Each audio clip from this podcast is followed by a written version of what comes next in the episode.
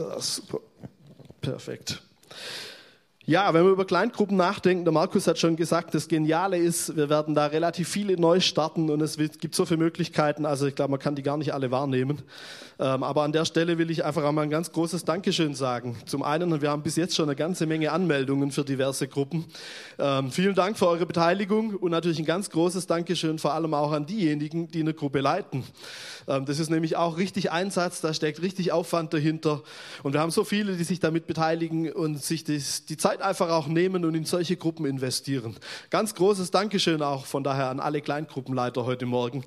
Ähm, ihr seid mit die wichtigsten Personen überhaupt auch in diesem Ganzen. Genau, das ist doch ein Applaus wert hier. Ja, und wenn wir über Kleingruppen reden, habe ich mir gedacht, dann hat es ganz viel mit einem Thema aus der Bibel zu tun. Nämlich mit diesem Thema Familie Gottes. Und es ist vorher schon in den prophetischen Worten etwas angeklungen, das war eigentlich die mehr wie perfekte Einleitung schon, warum diese Familie so wichtig ist und warum wir die brauchen, wie auch immer sie aussieht, in Wahrheit. Sehr bunt und sehr gemischt vermutlich, wie auch hier zu sehen ist. Familie Gottes, was ist das überhaupt? Ich meine, wir wissen, Gott ist unser Vater, das haben wir irgendwo in der Bibel wahrscheinlich schon mal gelesen, obwohl es gar nicht mehr so oft gesagt wird, abgesehen davon. Aber das ist irgendeine bekannte Sache. Wir sind seine Kinder. Wir sind Kinder Gottes geworden, richtig? Auch das wissen wir irgendwie. Und damit ist schon klar, das läuft auf Familie raus. Ob wir wollen oder nicht, egal welche Erfahrung du mit diesem Thema hast, ob die gut ist oder ob die weniger gut ist, das ist einfach das, was Gott gesagt hat. Und ich habe mir gedacht, wir müssen das heute Morgen mal ein bisschen genauer anschauen und herausfinden, warum diese Familie Gottes, was die auch mit diesen Kleingruppen zu tun hat und warum die so unheimlich wichtig ist. Wir starten mit zwei Bibeltexten, um uns da ein bisschen rein zu vertiefen und dann schauen wir mal ganz praktisch, wie das auch für uns aussieht und am Ende kommen wir dann auch bei den Kleingruppen raus. Und zwar, wir starten im Epheserbrief in Kapitel zwei, in Vers neunzehn. Eigentlich müssen wir das ganze Kapitel zwei mal lesen, können, können wir daheim zu Hause dann noch machen. Da steht Folgendes: So seid ihr nun nicht mehr Fremde und Nichtbürger, sondern ihr seid Mitbürger der Heiligen und Gottes Hausgenossen. Spannende Übersetzung ein bisschen, vielleicht nicht die verständlichsten Worte. Wer sagt heute noch, hey, mein Hausgenosse? Vielleicht ist das jetzt nicht so üblich, ähm, aber ja, Mitbürger schon eher, so bei diversen politischen Reden und so, liebe Mitbürger und so, ihr kennt das, äh, ihr kennt diese Sachen. Ich meine, es steht ja aber Nichtbürger, das ist jetzt auch nicht so der typisch deutsche Begriff, würde ich mal sagen, der ist einfach erklärungsbedürftig. Jetzt sagt der Paulus also hier Folgendes den Ephesern. Er sagt ihnen, früher wart ihr offensichtlich Fremde und nicht Bürger. Also ihr wart keine Bürger. Ja, Bürger von was und von wem?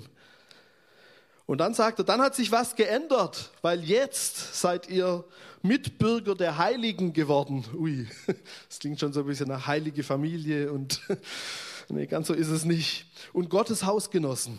Also offensichtlich gab es ein Früher, wo wir weit weg waren. Und wenn wir die restlichen Verse lesen würden, würden wir herausfinden, dass wir weit weg von Gott waren. Und wie Paulus sagt, wir waren ohne Hoffnung, ohne Gott. Das ist auch interessant.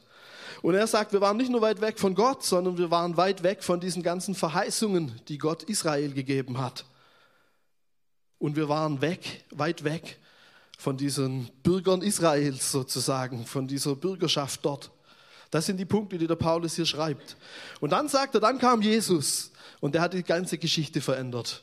Durch das Blut von Jesus, sagt er, sind wir dazugekommen.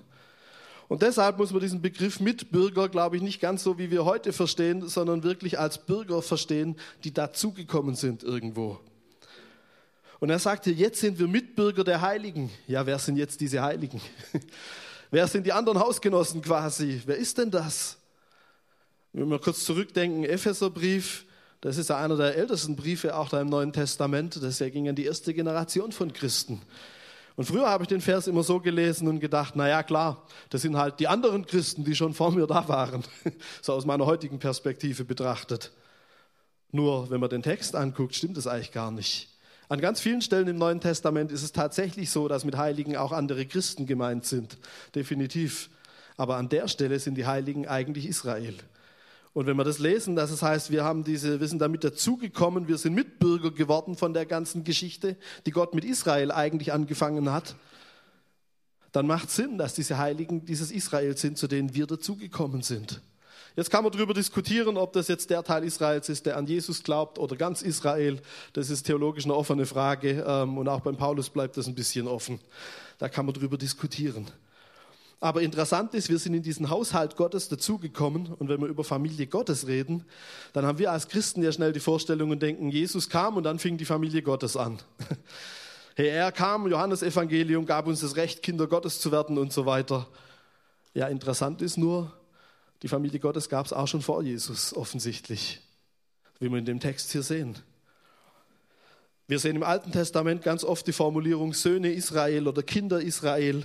Im Psalm hundertachtundvierzig in Vers vierzehn heißt es, ein Loblied für alle seine Frommen, für die Söhne Israel, für das Volk, das ihm nahe ist. Und interessant ist, genau im Epheserbrief schreibt der Paulus von Leuten, die fern sind und von Leuten, die nah sind.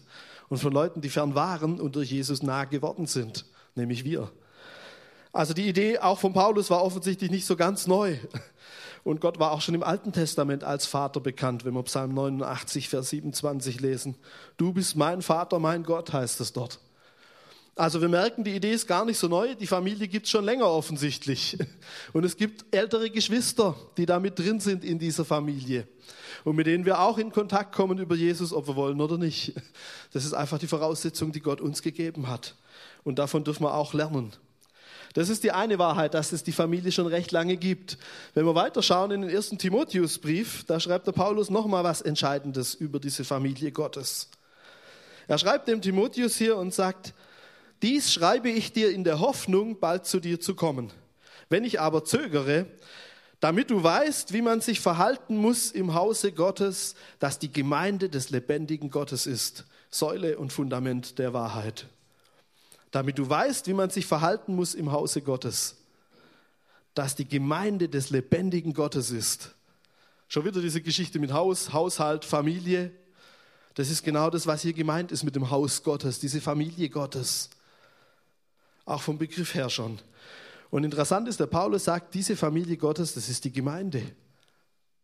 Und er sagt, es ist nicht irgendeine Gemeinde, sondern es ist die Gemeinde des lebendigen Gottes. Ich finde, das ist eine der tollsten und besten Beschreibungen von Gemeinde überhaupt. Er sagt nicht Gemeinde, das ist halt so die Struktur, die man halt irgendwie auch braucht als Christ, weil das ja irgendwie sortiert sein muss. Er sagt nicht, naja, man braucht halt auch Gemeinschaft als Christ und deshalb brauchen wir eben auch eine Gemeinde. Er sagt auch nicht, naja, irgendeine rechtliche Form braucht man halt schon und so einen Verein und man braucht ja auch Spendenbescheinigungen und so. Das steht da alles nicht. Sondern er sagt, nee, Gemeinde, das ist die Gemeinde des lebendigen Gottes.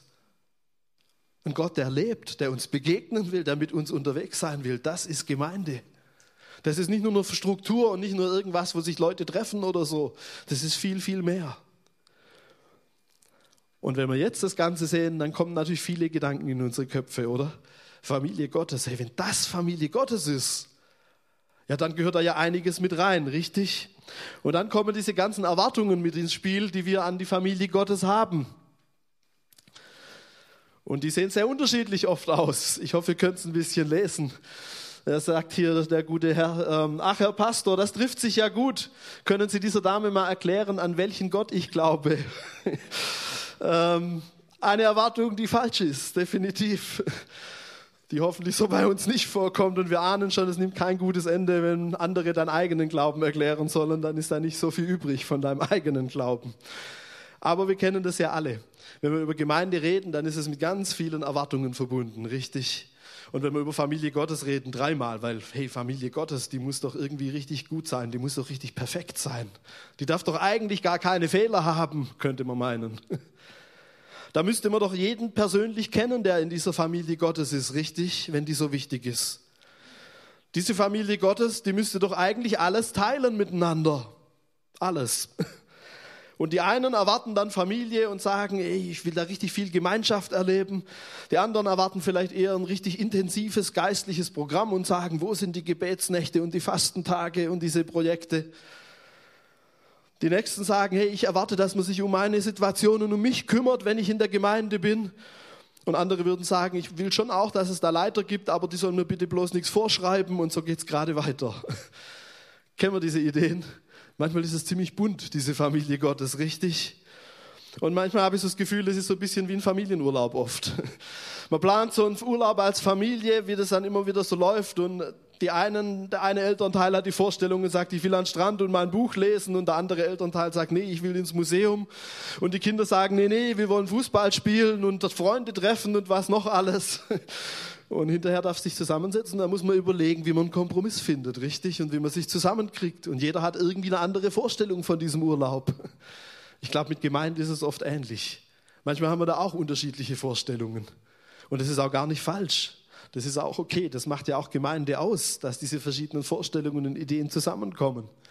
Nur wir müssen uns klar machen, das wird heißen, dass nicht alles davon in Erfüllung geht. Und dass es nicht immer genau so sein wird, wie wir uns das vielleicht vorstellen mit Gemeinde. Das gehört auch dazu. Ich habe mir gedacht, wir müssen mal drüber reden, welche falschen Erwartungen kann man denn da haben, auch Richtung Gemeinde.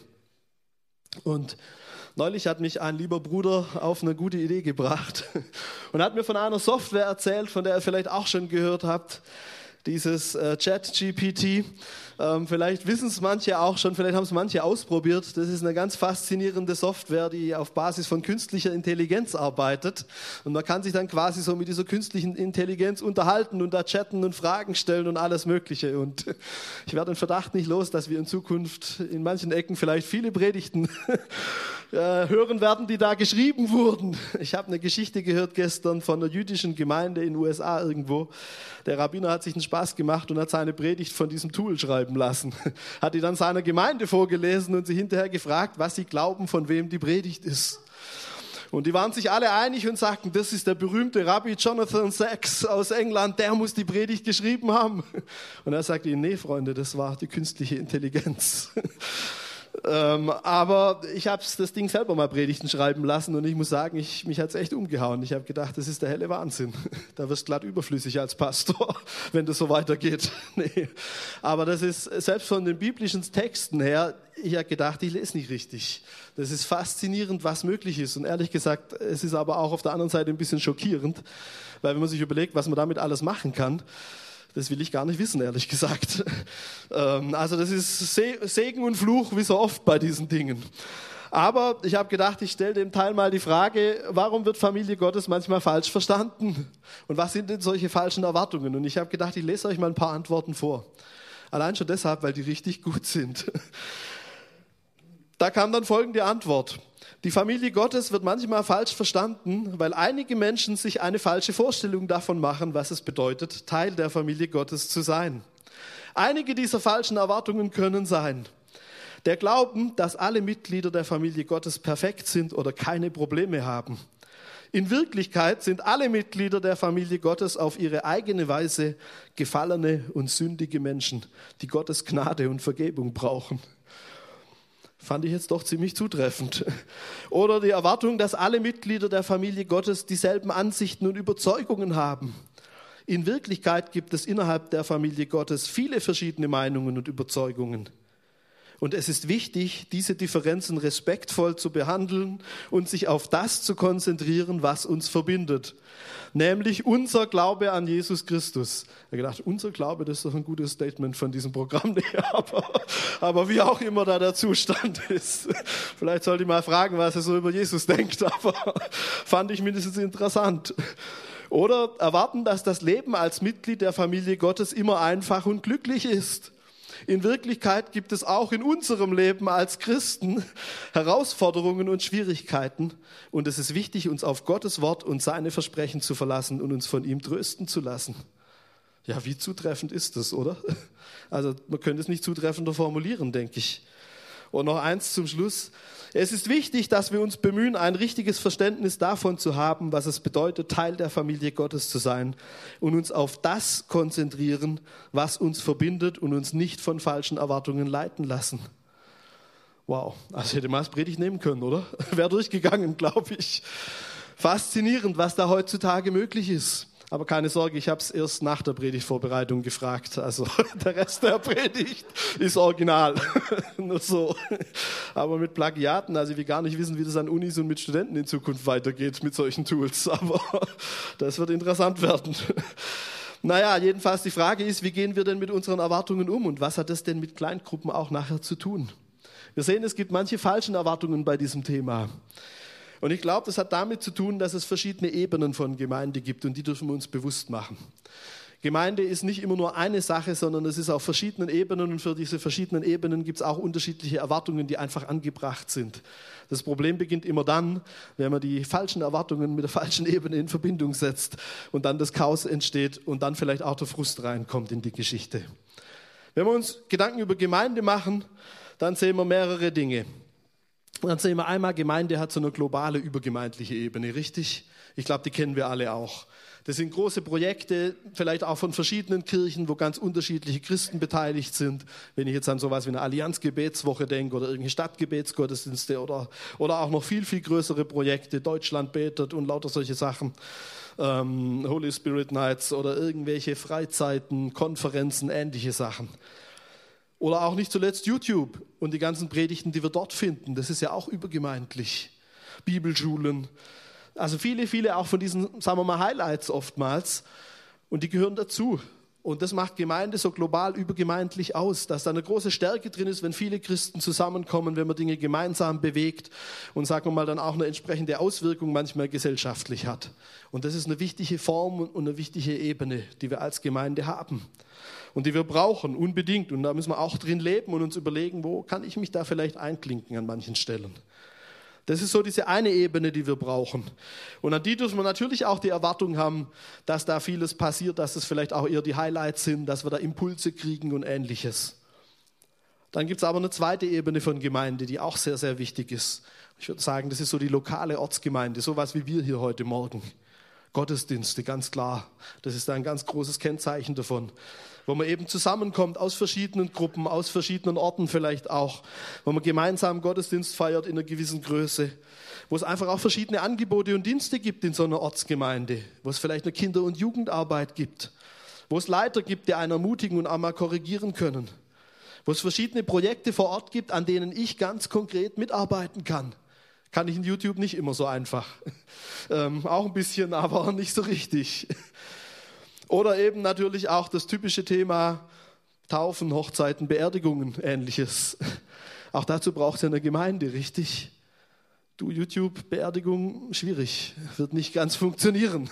Da brauchst du eine Ortsgemeinde, da brauchst du vielleicht tatsächlich auch einen Pastor und vielleicht auch nicht nur künstliche Intelligenz, je nachdem.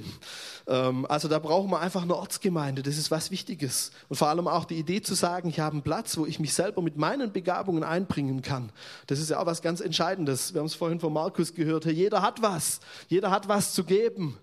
Das kann ich aber nicht auf dieser globalen Ebene oft geben. Manchmal auch, aber oft halt auch nicht. Deshalb brauche ich diese Ortsgemeinde. Die ist ganz entscheidend und für viele ist es sogar vielleicht die entscheidende Ebene überhaupt. Da reden wir gleich noch ein Stück drüber.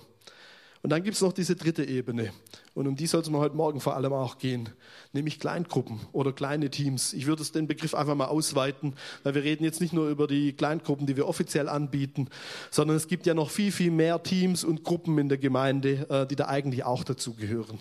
Also das muss man schon noch ein bisschen größer vielleicht sehen. Da könnte man natürlich auch zum Teil persönliche Freundschaften mit reinnehmen, keine Frage. Aber das ist jetzt diese dritte Ebene, die total natürlich persönlich ist. Hey, da kennt man sich, da kann man sich austauschen. Da trifft man sich hoffentlich auch in einer gewissen Regelmäßigkeit. Und wenn man es genau nimmt, da kann man dann auch verbindlich dabei sein. Und da ist ganz vieles, wo man persönlich in diesem Austausch und Kontakt ist und auch persönlich Unterstützung findet, wo man persönlich gemeinsam beten kann für Dinge, auch mal vielleicht über einen längeren Zeitraum. Ich meine, man kann auch im Gottesdienst beten, ist auch eine gute Sache und wichtig. Aber das ist halt doch eher so punktuell und vielleicht auch nicht so intensiv, wie das in deiner Kleingruppe möglich ist.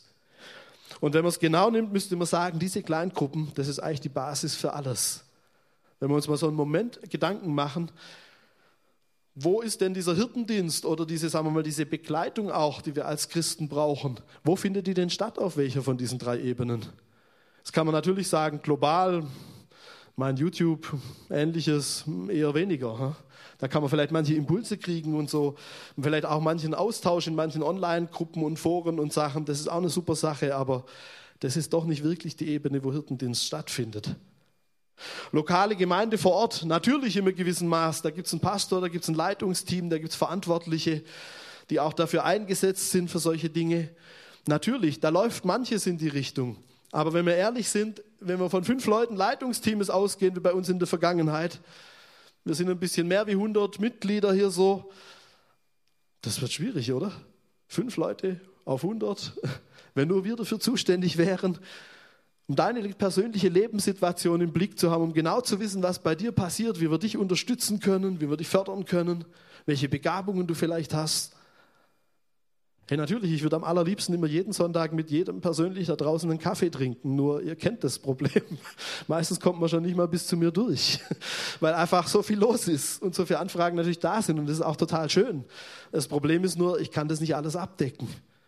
Und ich werde nicht zu jedem von uns auch heute Morgen hier in diesem Raum eine intensive persönliche Beziehung haben können, so gern ich das auch wollte. Es wird praktisch nicht funktionieren. Weil ich ein Mensch bin und keine künstliche Intelligenz. Nee, da sieht es vielleicht anders aus. Aber aus dem Grund klappt es nicht. Das heißt, es stößt immer an Grenzen. Und das ist manchmal frustrierend. Für mich auch. Manchmal denke ich mir auch, hey, du an der und der Ecke für die und die Personen, du müsstest dringend mehr Zeit haben. Und dann geht es einfach nicht manchmal, weil so viel anderes am Laufen ist. Das klappt nicht immer. Jetzt gibt es aber einen Vorteil, wo diese Ebene viel, viel besser funktioniert als in diesem größeren Kontext, nämlich auf der Kleingruppenebene. Da haut das nämlich hin. Mit fünf, sechs, sieben, acht, neun, zehn Leuten in deiner Kleingruppe, da kann das gut funktionieren. Da kann man tatsächlich auch enger im Austausch sein. Und da weiß ich im Normalfall natürlich auch, wie es dem anderen gerade geht und was so passiert und was da gerade dran ist oder wofür man beten kann. Da ist es einfacher, da ist es tatsächlich möglich. Also vorausgesetzt, deine Kleingruppe sind nicht auch schon dreißig Leute. Dann wird es vielleicht ein bisschen schwieriger, zugegeben. Aber so die typische Kleingruppe ist eigentlich genau der richtige Platz für das. Und deshalb ist es gut, es auf viele Schultern zu verteilen. Das ist nur ein Beispiel von vielen. Und auch, auch wenn man über Begabungen oder sich einbringen redet, wo kann ich mich denn am besten nun als erstes einbringen? Vielleicht nicht immer gleich Sonntagmorgens hier im Gottesdienst, stimmt's? Ist vielleicht nicht immer so einfach.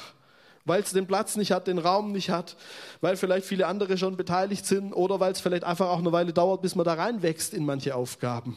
Das gehört auch dazu. Und vielleicht bist du nicht derjenige, der sagt, ich predige jetzt hier vorne nächste Woche mit YouTube und allem drum und dran. Vielleicht bist du aber derjenige, der sagt, hey, in so einer Kleingruppe, da könnte ich mir das echt mal vorstellen, was zu so einem Bibeltext zu sagen. Und das ist eine geniale Möglichkeit. Und da braucht man auch nicht gleich immer sonst was für ein Niveau haben und sonst was machen. Das reicht ganz einfach. Da kann man reinwachsen in die Dinge. Und deshalb sind Kleingruppen eigentlich die Basis von der Gemeinde. Und wenn man so überlegt, ich würde sagen, wir sind keine Gemeinde mit Kleingruppen. Weil das würde heißen, dann ist Kleingruppen halt auch irgendein Projekt so unter ganz, ganz vielen anderen, was wir halt auch noch so am Laufen haben. Aber eigentlich müsste man sagen, die wirkliche Gemeinde, das sind die Kleingruppen. Alles baut darauf auf. Und alles hat diesen Ursprung in diesen Kleingruppen. Und deshalb sind die uns auch so wichtig. Deshalb reden wir auch die ganze Zeit davon.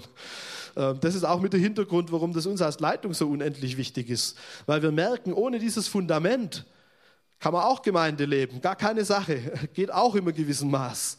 Aber da fehlt einfach unheimlich viel. Da geht ganz viel verloren an der Stelle. Und das wäre schade drum. Und wir haben es vorhin schon gehört, hey, Gemeinde, die für einen da ist. Natürlich funktioniert es auch hier in diesem Gottesdienstrahmen in einem gewissen Maß. Gar, auch gar kein Thema. Und vor allem auch in Not- und Krisensituationen. Dann erst recht. Aber wo es meistens viel, viel besser funktioniert, ist eben in den kleinen Gruppen. Weil wenn wir jetzt hier eine ehrliche Umfrage machen würden, wem geht es richtig schlecht heute Morgen? Ich hoffe nicht allzu vielen. Aber das wüsste ich nicht, wenn ich hier vorne stehe. Das könnte ich jetzt so gar nicht pauschal sagen, wenn ich euch so sehe. Wem es jetzt wirklich schlecht geht oder wer vielleicht wirklich Unterstützung braucht. Das würde ich nur dann mitkriegen, wenn ihr nachher auf mich zukommt. Oder wenn vielleicht jemand anders auf mich zukommt und sagt, du hast schon gehört und so. Sonst weiß ich das gar nicht. In deiner Kleingruppe ist es hoffentlich anders. Da sitzen sicher Leute drin, die das viel schneller wissen und die das auch viel schneller merken, weil sie dich kennen, weil sie dich viel intensiver kennen, als ich das vielleicht mache. Und deshalb, wir brauchen diese Kleingruppen. Das ist ein Riesenschlüssel für ganz, ganz vieles. Jetzt ist natürlich so, wenn man das so hört, könnte man denken, Kleingruppen, das Paradies auf Erden. Zugegeben, ganz so einfach ist es nicht. Auch Kleingruppen funktionieren nicht automatisch, oder? Habt ihr auch schon festgestellt, gell? Man kann auch in Kleingruppen gehen und dann ist es vielleicht auch nicht ganz so gewesen, wie man sich das vorgestellt hatte. Wären wir wieder beim Punkt von vorher. Und dann ist natürlich die Sache, wir haben hier langfristige und wir haben kurzfristige Kleingruppen. Wir haben gerade zwei gehört, die jeweils nur fünf Abende gehen. Das ist natürlich schon relativ kurz für so eine Kleingruppe, zugegeben. Wir haben natürlich auch manche Gruppen, die laufen schon seit vielen Jahren hier in dieser Gemeinde. Und das ist dann ein bisschen noch eine andere Geschichte. Wichtig ist, dass es beides gibt, glaube ich. Und die andere Seite ist, wenn wir über Kurzzeitgruppen reden, dann haben die einen Hintergrund, nämlich den, dass wir sagen, es ist auch gut, wenn manche Projekte auch einen Endpunkt haben und dann auch wieder klar ist, dass dann ein nächster Schritt kommen kann und dass es dann irgendwo weitergeht, dass nicht immer alles das Gleiche bleibt und dass es einfach auch neue Angebote immer wieder gibt und neue Möglichkeiten. Ähm, aber bei diesen Kurzzeitgruppen, so kurzzeit sind die gar nicht immer, habe ich in meinen eigenen Gruppen festgestellt. Die eine Geschichte ist, die allermeisten Gruppen machen weiter. Die hören nicht nach ein paar Monaten auf, sondern viele Gruppen verlängern dann auch oder machen in einer anderen Form vielleicht auch weiter. Und wenn ich in meine eigenen Kleingruppen schaue, dann sehe ich da einige Leute, mit denen ich jetzt schon seit ein paar Jahren eigentlich unterwegs bin. Durch verschiedene Kleingruppen, durch nämlich. Und wir treffen uns immer wieder in unseren Kleingruppen und sind immer wieder gemeinsam unterwegs und das ist eine ganz tolle Sache. Und das hilft auch, dass dann tatsächlich Vertrauen entstehen kann und auch eine gewisse Tiefe reinkommt, weil man fängt ja normal dann nicht bei Null an. Und es ist in den seltensten Fällen so, dass wirklich da komplett fremde Leute in einer Gruppe sitzen und man sich erstmal kennenlernen muss. Meistens kennt man sich ja doch schon vorher oder mindestens manche in der Gruppe. Und es hilft dann auch. Wenn wir es jetzt so anschauen und uns überlegen, diese Wichtigkeit von Kleingruppen, wie können diese Gruppen gut funktionieren? Und das will ich uns zum Schluss noch ein paar ganz simple Punkte eigentlich mitgeben, aber ich glaube, sie sind wichtig und sie helfen uns auch, wenn jetzt diese Kleingruppenzeit wieder beginnt so richtig.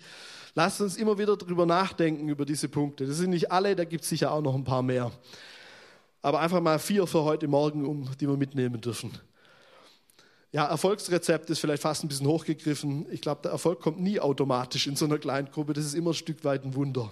Und das ist immer was, was wir auch gar nicht nur in der Hand haben als Verantwortliche, sondern da gehört ganz vieles dazu und da brauchst einfach auch Gottes Segen und seine Gnade und seine Kreativität, damit das Ganze funktioniert. Deshalb Gebet als erster Punkt für unsere Kleingruppen. Wir brauchen das, wir brauchen Gottes Wirken, wir brauchen Berichte davon, dass wir hören, hey, was passiert hier, was hast du mit Gott erlebt, wie machst du das? Diese Dinge brauchen wir. Und Gebet ist sowas Zentrales, wir werden das gleich auch nochmal ganz praktisch machen. Lass uns doch beten für die Gruppen, in, die wir, in der wir sind. Vielleicht hast du auch noch keine Gruppe und sagst, hey, ich mache mir da noch Gedanken drüber, dann bete doch einfach mal, was vielleicht eine gute Gruppe wäre, was vielleicht ein guter nächster Schritt bei dir wäre, was für dich passen würde. Oder vielleicht machst du Gedanken und sagst, na, ich habe da so eine Idee, vielleicht könnte ich sogar selber eine Gruppe starten. Dann bete doch auch da mal und komm auf uns zu am besten, dass wir ins Gespräch kommen. Das ist was ganz entscheidend Wichtiges, Gebet. Ohne Gebet geht eigentlich gar nichts. Und das Zweite, was wir in Kleingruppen ganz dringend brauchen, das ist natürlich Gottes Wort. Und damit meine ich jetzt nicht, dass wir sagen, wir brauchen da immer die große Andacht, fünfundvierzig Minuten und dann noch dreißig Reflexionsfragen oder so. Nee, das brauchen wir tatsächlich nicht in den Kleingruppen. Oder nicht immer, in manchen vielleicht schon. Aber nicht in jeder Kleingruppe. Ich glaube, Gottes Wort, wir haben vorher so ein klasse Beispiel gehört mit Word by Heart. Was für eine geniale Möglichkeit, auch so in dieser Form sich mit Gottes Wort auseinanderzusetzen. Und es gibt noch ganz viele andere Möglichkeiten. Das dürfen wir richtig interessant machen. Und warum ist es so wichtig, dass wir Gottes Wort in den Kleingruppen drin haben? Weil sonst könnte man ja sagen, naja, sonst ist meine Kleingruppe nur so ein bisschen Freizeitgestaltung. Das ist auch nett und das ist auch schön und das ist auch Gemeinschaft. Aber das ist nicht unser Anspruch als Gemeinde. Weil dafür gibt es außenrum ganz viele Vereine und Aktionen und Sachen und Möglichkeiten. Und unter uns gesagt, die können vieles viel besser wie wir. ähm, da müssen wir ehrlich sein. Unsere Kernkompetenz ist ja nicht, dass wir Freizeitbeschäftigung machen als Gemeinde, sondern unsere Kernkompetenz ist doch, dass wir uns vorbereiten auf Gottes Reich. Amen. Dass wir startklar sind, wenn Jesus wiederkommt. Das ist doch unser Ziel als Gemeinde und deshalb brauchen wir Gottes Wort in unseren Kleingruppen. Das Ziel ist ja nicht zu wissen, wie werde ich glücklicher oder wie läuft mein Leben besser, sondern das hat diese künstliche Intelligenz vorher schon sehr richtig beschrieben. Es geht nicht darum, dass wir hier, dass es irgendwie keine Probleme mehr gibt, sondern die Frage ist, wie gehen wir damit um? Und wie bringen wir Jesus da rein in diese Situationen? Und wie sind wir nachher vorbereitet für das, was er vorhat mit uns? Darum geht's. Also lasst uns überlegen, wie wir Gottes Wort immer wieder in unsere Kleingruppen reinkriegen. Bei manchen ist es sehr einfach, weil das schon das Kernthema der Gruppe ist. Wenn ich jetzt an Matthäus Evangelium denke, da brauchen wir uns nicht viel Gedanken drüber machen, wie da Gottes Wort reinkommt. Aber es gibt ja viele andere Gruppen, wo man das auf eine ganz andere Art und Weise reinbringen kann. Hey, vielleicht ist das einer mal ein Vers zum Start liest. Vielleicht tauscht man sich über irgendwas aus, was man gehört hat. Das kann ganz einfach sein. Aber wichtig ist, dass es drin vorkommt. Und dann, was natürlich ein ganz entscheidender Punkt für jede Kleingruppe ist, ist die persönliche Offenheit, die jeder mitbringt, der in die Gruppe kommt. Dass wir motiviert da drin sind und auch beteiligt sind an der Gruppe. Und ich glaube, auch deshalb ist es uns wichtig, dass es unterschiedliche Gruppen gibt. Langzeitgruppen, Kurzzeitgruppen, ganz unterschiedliche Themen. Warum? weil jeder von anderen Dingen motiviert ist, stimmt's? Und da vielleicht in deiner Lebenssituation ein ganz anderes Thema dran ist wie bei deinem Nachbar. Und dann ist gut, wenn es da eine Kleingruppe gibt, die irgendwie zu dir passt und wo du sagst, da kann ich weitergehen, da kann ich weiter wachsen da drin. Und dann macht das Ganze auch so richtig Sinn. Also wir merken, diese Offenheit ist unheimlich wichtig und natürlich auch, wie wir mit unseren Unterschieden umgehen. Das hatten wir es auch schon ein paar Mal hier durch die Predigt durch, zu sagen, hey, wie sieht denn das aus mit diesen Unterschieden? Können wir die stehen lassen? Können wir das, was dieses Chat G P T da uns empfohlen hat, können wir das wirklich leben? Dass wir sagen, hey, wir konzentrieren uns auf die Sachen, die uns verbinden. Und wir nehmen natürlich die anderen Sachen wahr, die uns jetzt weniger verbinden, logisch. Aber können wir die stehen lassen? Haben wir diese Form von Toleranz auch unter uns als Christen? Dass wir sagen, hey, das ist okay, wenn der andere verschieden ist und vielleicht seine Gruppe auch ganz anders macht, wie ich meine. Geht das? Ist das möglich für uns? Ich glaube, es ist was ganz entscheidend Wichtiges, was wir brauchen, damit es funktioniert. Und natürlich auch, dass wir ein ganzes Ja zu unserer Gruppe haben. Ich meine, wir wissen, dieses Thema Verbindlichkeit ist ein bisschen aus der Mode gekommen, so über die Jahre. Das merken wir als Verantwortliche ganz stark. Und heute funktioniert vieles nur sehr kurzfristig und man will sich viele Optionen offen lassen und man meldet sich dann vielleicht erst ganz kurz vorher an, weil es könnte ja noch eine bessere Kleingruppe vorbeikommen. Wer weiß. Der Haken an der Sache ist, es ist dann schwer, dass wirklich was passieren kann oft. Und wir berauben uns da selber ganz viel Segen, glaube ich, an der Stelle. Wenn wir uns nicht festlegen, wenn wir nicht sagen, ich bin da mit ganzem Herzen dabei. Weil wenn ich nur so halb dabei bin und nachher sage, ja, vielleicht kommt noch was Besseres vorbei, hey, dann wirst du auch nur irgendwie begrenzt was mitnehmen können in der Gruppe. Das wird nicht so richtig funktionieren. Und der Gruppe wird auch was fehlen, weil da ein ganzer Einsatz fehlt. Weil du da nur halb dabei bist und das wäre schade drum. Also von daher, lasst uns doch ganz dabei sein. Und ich glaube, das kann man ganz simpel damit machen, dass man einfach Gruppenabende priorisiert. Dass man sagt, hey, ist mir wichtig, dass ich auch Zeit habe an den Abenden. Und nicht mich anmelde und ich weiß, drei Viertel der Abende bin ich eh schon nicht da. Ja, vielleicht nicht so praktisch. Das wäre schade drum, da würde einfach viel fehlen.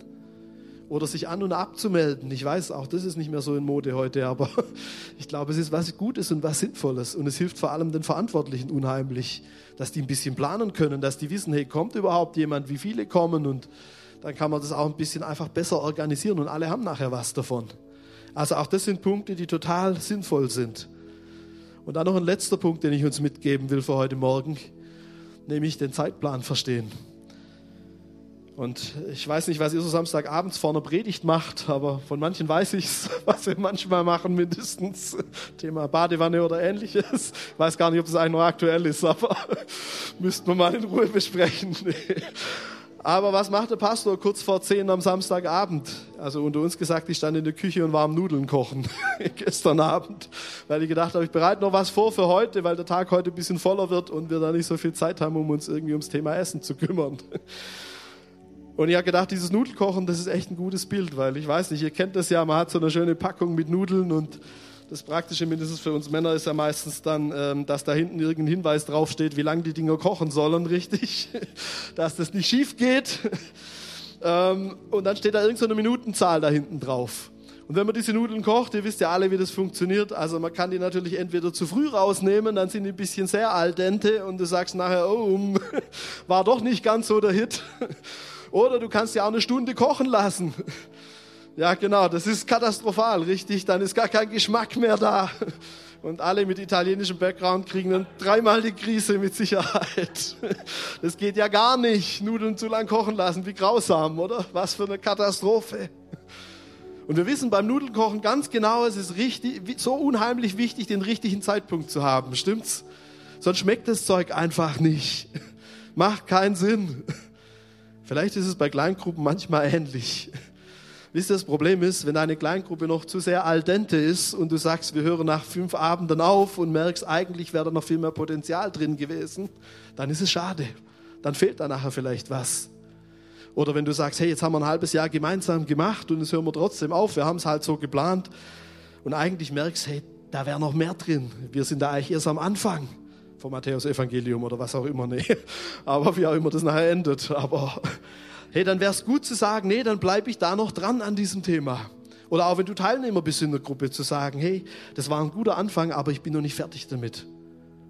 Dann lass nicht zu, dass du das einfach beiseite schiebst und sagst, ja, es ist halt die Gruppe rum und naja, es ist halt so. Ja, vielleicht bist du dann derjenige, der eine ähnliche Gruppe weitermachen kann. Und genauso ist es andersrum auch. Ich glaube, vor allem als Verantwortliche von Gruppen, wenn du das schon mal gemacht hast, dann weißt du, es gibt immer so einen kritischen Punkt in diesen Gruppen. Nämlich dann, wenn die Geschichte kippt, wenn das Ding zu lange läuft. Kennt ihr das auch? Also ich habe das bei vielen Gruppen erlebt, schon früher in der Jugendarbeit und auch sonst jetzt in diesen kleinen Gruppen immer wieder. Es gibt so einen kritischen Punkt, wo man merkt, irgendwann ist die Luft raus aus diesem Projekt. Irgendwann läuft sich's tot. Warum ist es so? Vielleicht liegt es manchmal am Inhalt, weil man einfach merkt, hey, der Inhalt, es ist jetzt auch mal gut damit, jetzt haben wir uns intensiv damit beschäftigt. Vielleicht ist es manchmal einfach das, dass dann wenig Neue dazukommen und man halt seit Jahrzehnten mit den gleichen fünf Leuten unterwegs ist. Das ist ja schön und gut, aber es macht es nicht einfacher, dass neue Leute dazukommen, richtig? Wenn jeder weiß, die kennen sich alle schon seit dreißig Jahren, ja, dann würde ich auch in eine andere Gruppe gehen, klar. Und das ist ja gar keine böse Absicht, aber das ist ganz natürlich. Und dann könnte es sein, dass vielleicht Gott auch einen nächsten Schritt für dich vorbereitet hat und dass er sagt, hey, jetzt warst du so lange in der Gruppe dabei, vielleicht wäre es dran, dass du selber mal eine leitest. Oder dass du mal ein anderes Thema noch mit reinnimmst in dein Leben. Vielleicht ist es Austausch, Gebet, Bibellesen, ist es alles super gut und toll und so, aber vielleicht ist echt dran, dass du Verantwortung übernimmst und dass du sagst, ich starte jetzt selber mal ein Projekt. Warum nicht? Vielleicht warten wir nur drauf und Gott auch. Könnte ja sein, oder? Ich glaube, es ist so wichtig, dass wir merken, wo will Gott uns haben? Was ist der richtige Punkt? Wann ist der Punkt, an dem der Geschmack am besten ist? Wann sind wir am richtigen Platz, um es mal so zu formulieren? Und ich glaube, Gott hat da was für uns, für jeden ganz persönlich. Das ist nicht so, dass Gott nur sagt, Hauptsache alle sind aufgeräumt in irgendwelchen Gruppen oder so. Das ist auch überhaupt nicht unser Ziel. Deshalb machen wir auch nicht so Werbung für die kleinen Gruppen. Sondern worum es letztendlich geht, ist, dass du persönlich an deinen Ort kommst, an dem Gott dir begegnen will. Und an dem Gott was für dich vorbereitet hat. Ob das inhaltlicher Art ist, ob das durch persönliche Beziehungen ist, ob das durchs Gebet, durch ganz andere Dinge ist. Da gibt es viele Möglichkeiten. Aber vielleicht können wir uns heute Morgen diese Frage nochmal zum Schluss auch stellen und an dem Punkt jetzt auch ins Gebet gehen und uns fragen, hey, was ist denn mein nächster Schritt? Was hat Gott mir denn jetzt gegeben? Was hat er denn zu mir geredet? Und wenn du sagst, keine Ahnung, hier wüsste ich auch gerne, umso besser ins Gebet zu gehen, oder? Dann lass uns das doch ganz praktisch machen. Und vielleicht belässt es auch nicht nur dabei, ins Gebet zu gehen, vielleicht macht es dann auch mal Sinn, mit jemandem drüber zu reden und zu sagen, was meinst du, was der nächste Schritt bei mir sein könnte? Vielleicht nicht so vorher wie bei diesem Pastor und bei diesem Herr, aber, aber man kann ja mal nachfragen und vielleicht haben andere eine andere Perspektive drauf und können einem da auch weiterhelfen. Aber das Problem ist immer, wenn wir nicht am richtigen Platz sind und wenn wir nicht den nächsten Schritt gehen, dann überschreitet es irgendwann die Kochzeit. Dann fehlt was, dann geht's schief. Dann ist das nicht mehr richtig gut irgendwie und dann wird's frustig. Und irgendwann denkst du, hey, eigentlich, ich mache seit Jahren immer das Gleiche und ich wollte doch schon ewig lang was anderes machen. Ja, warum nicht dann das andere machen, wenn das Gottes Weg ist, oder? Es geht ja nicht darum, Sachen hinzuschmeißen, aber ich glaube, das ist so ein Schatz und so was Wertvolles, wenn wir am richtigen Platz sind und wenn Gott wirken kann. Können wir da gemeinsam nochmal ins Gebet gehen? Und vielleicht können wir dieses Thema Kleingruppen sehr praktisch machen heute Morgen, dass wir jetzt kleine Gruppen machen im Gottesdienst und gemeinsam beten. Vielleicht können wir uns zu zweit, zu dritt so an unseren Plätzen links, rechts zusammentun. Und vielleicht hast du schon eine Kleingruppe und sagst, hey, ich bin da mittendrin, vielleicht bist du auch Leiter von einer Kleingruppe. Super, perfekt, dann können wir gleich dafür beten, auch in diesen kleinen Gruppen, für das, was kommt. Vielleicht sagst du dir auch, hey, ich bin Teilnehmer in der Gruppe, ich habe mich schon angemeldet. Das würde relativ viele, glaube ich, hier auch heute Morgen betreffen. Da gibt es schon einige, die mit dabei sind. Auch genauso super. Dann lass uns für die Gruppen beten, für die du dich angemeldet hast. Und vielleicht bist du ja auch hier und sagst, ich weiß noch gar nicht, was da für mich dran ist und wie das weitergeht und wie das aussieht. Und dann lass uns erst recht dafür beten. Dann lass uns doch erst recht sagen, hey, dann beten wir, dass Gott dich da an den richtigen Platz stellt. Können wir das machen? Können wir da nochmal gemeinsam ins Gebet gehen heute Morgen? Und auch diese ganzen Kleingruppen segnen, die wir auch die nächsten Wochen hier immer wieder hören werden. Weil wie gesagt, Gebet, das ist das alles Entscheidende bei diesem Projekt. Ohne Gebet geht gar nichts. Ohne Gebet keine Chance, kann nicht funktionieren. Lasst uns doch zusammengehen in Zweier-, Dreier-Gruppen und während das Lobpreisteam spielt, hier beten, oder? Jesus, danke.